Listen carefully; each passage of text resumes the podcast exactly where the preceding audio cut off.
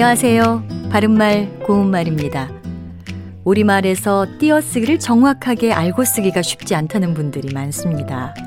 우리말 겨루기 프로그램에서도 달인도전 문제 2단계인 띄어쓰기에서 탈락하는 분들이 꽤 많은데요. 오늘은 띄어쓰기와 관련된 내용으로 말씀드립니다.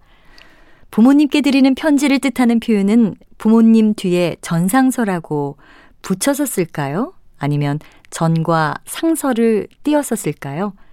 아마 붙여 쓰는 전상서로 알고 계신 분들이 많을 것 같은데요. 전과 상서를 띄어서 쓰는 것이 맞습니다. 여기서 전은 앞전자를 쓰는 명사로 앞에 높임말을 뜻합니다. 그리고 상서는 우더른에게 글을 올림 또는 그 글을 뜻하는 명사인데요. 전과 상서라는 두 개의 명사가 합해진 합성어가 아니기 때문에 전과 상서를 띄워서 쓰는 겁니다. 앞전자와 관련된 것으로 현재는 아니지만 이전에 회장을 맡은 사람을 가리켜 말할 때도 전과 회장 붙여서 쓸까요? 아니면 띄어서 쓸까요?